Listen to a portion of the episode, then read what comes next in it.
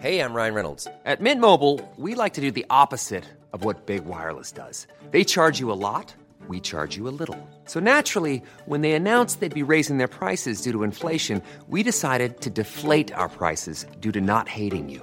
That's right. We're cutting the price of Mint Unlimited from $30 a month to just $15 a month. Give it a try at mintmobile.com slash switch. $45 upfront for three months plus taxes and fees. Promo rate for new customers for limited time. Unlimited more than 40 gigabytes per month. Slows. Full terms at mintmobile.com.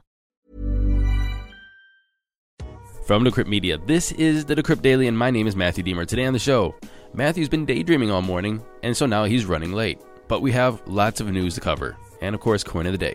That's coming up on the Decrypt Daily.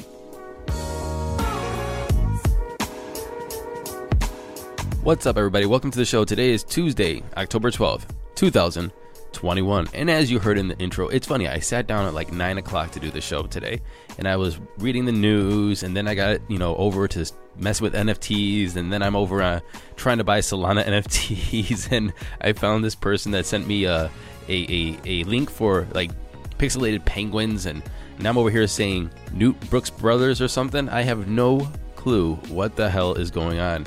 But all I can say is I went down this rabbit hole and now I'm coming out and it's like 11:07 Eastern Standard Time and I guess I should just get into those crypto prices. Here comes the money. Here we go. Money talk.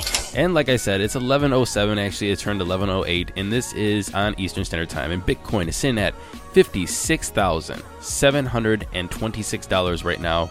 Um, actually no, it just dropped a lot. Wait, I just refreshed the page. It's $56,317, down 2% in 24. I woke up this morning we're pushing 58,000. What happened? Maybe there's some new news that I don't know about yet. I'll tell you in a little bit what's happening. Why did we just drop 2% in like now? Um, I don't know. I'll look at Twitter and see what's happening in the front page of the different sites. But we just dropped 2%. Ethereum, $3,484, down 3.25%. Binance Coin up 1.3% at $424. Cardano's in the number 4 spot at 211, down almost 5%, and Tether's in the number 5 spot. Running off the top 10, we have XRP, Solana, USDC, Polkadot, and Dogecoin. Total market cap, we're at $2.28 trillion, a BTC dominance of 46.5% and an ETH dominance of 17.9. And now it's time for coin of the day. And coin of the day today is Namecoin, number 777 on CoinMarketCap. Its price is $1.45, down 2.6% in 24. Its ticker is NMC. Market cap 21.3 million. Fully diluted market cap 21.4 million. Basically, all the coins are in circulation.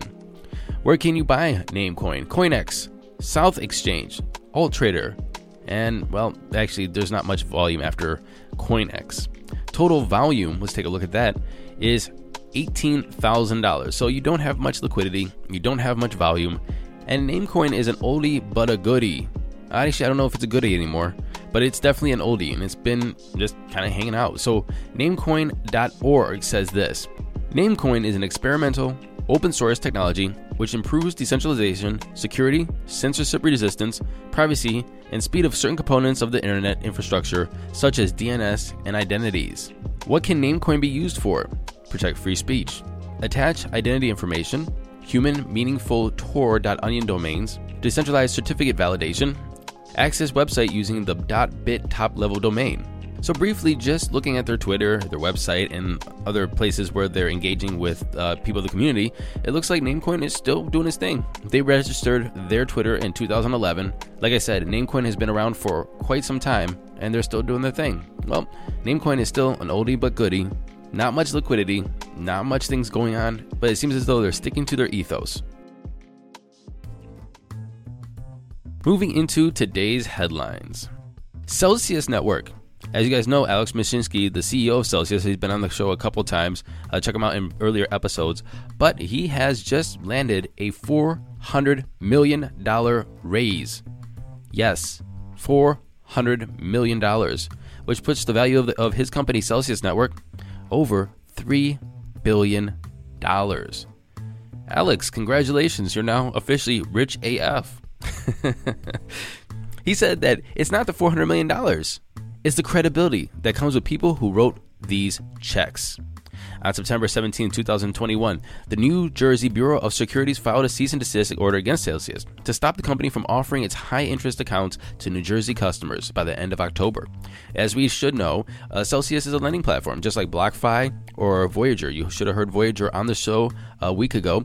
And what you do is take your USDC, your BUSD, your USDT stablecoins, or your Bitcoin, Ethereum, Litecoin, and so on and so forth, and you can put it on their platform and earn interest on your hodlings.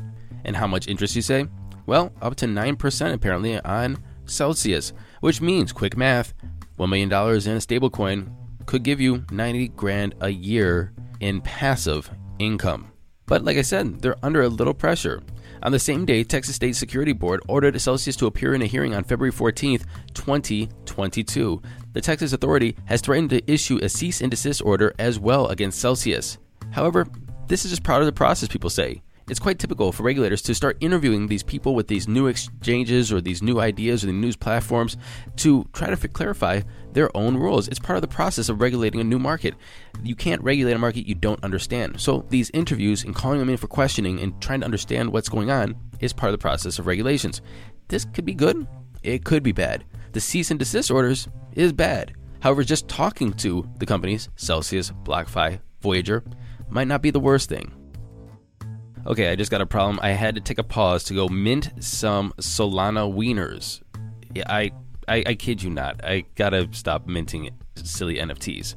Moving on to news. Jamie Dimon back in the news for dissing Bitcoin, even though he's going to be offering Bitcoin for his clients. But wait, we'll get there in a second. He said, in quote, personally, I think Bitcoin is worthless. And so Ryan Selkis tweeted all the times he said dumb things about Bitcoin.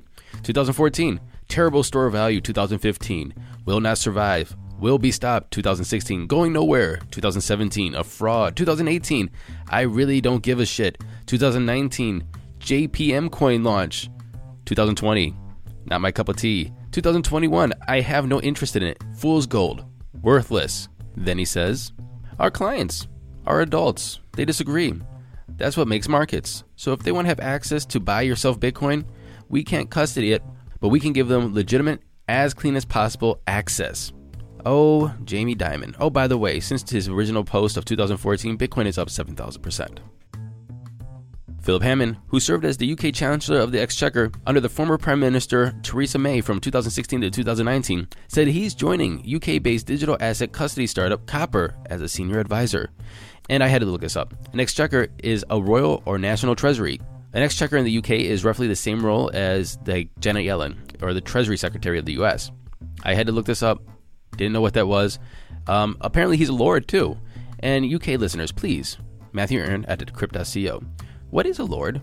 I, I think Sir is like you're knighted by the Queen, Sir Patrick Stewart. But what makes you a lord? I'm waiting for your answer. I know I can Google this, but I like emails as well.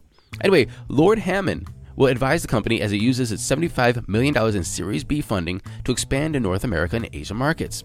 So, why is this important? Well, it's kind of interesting that this Janet Yellen of the UK, this Lord Hammond, now works for a crypto company, an asset custody startup. It's kind of like if Janet Yellen got done with her role and then start working for crypto. I think that would be pretty noteworthy. And finally, Elliptic is a London based provider of crypto assets risk management services. It announced that it raised $60 million in a Series C funding round led by Evolution Equity Partners. SoftBank, this Japanese tech investment giant, they participated in the round, as well as Wells Fargo, SBI Group, Octopus Ventures, Signalfire, Digital Currency Group, and more. Since this is a Series C round, there was a Series A round, which raised $5 million in 2016, a Series B round, which was around $28 million in 2019 2020. Elliptic works with traditional finance institutions, government agencies, fintech companies, and crypto businesses, offering a suite of compliance and investigative tools built specifically for monitoring transactions involving digital currencies such as Bitcoin, Ethereum, Binance Coin, and more. And now they're doing privacy focused coins, Zcash, Zen or Horizen, and others. Thank you for listening to this episode of the Decrypt Daily. My name is Matthew Diemer. I'll be back tomorrow, same Matt time, same Matt channel. And remember, you can always reach out to me, Matthew Aaron at decrypt.co. Until tomorrow, happy hodling everyone.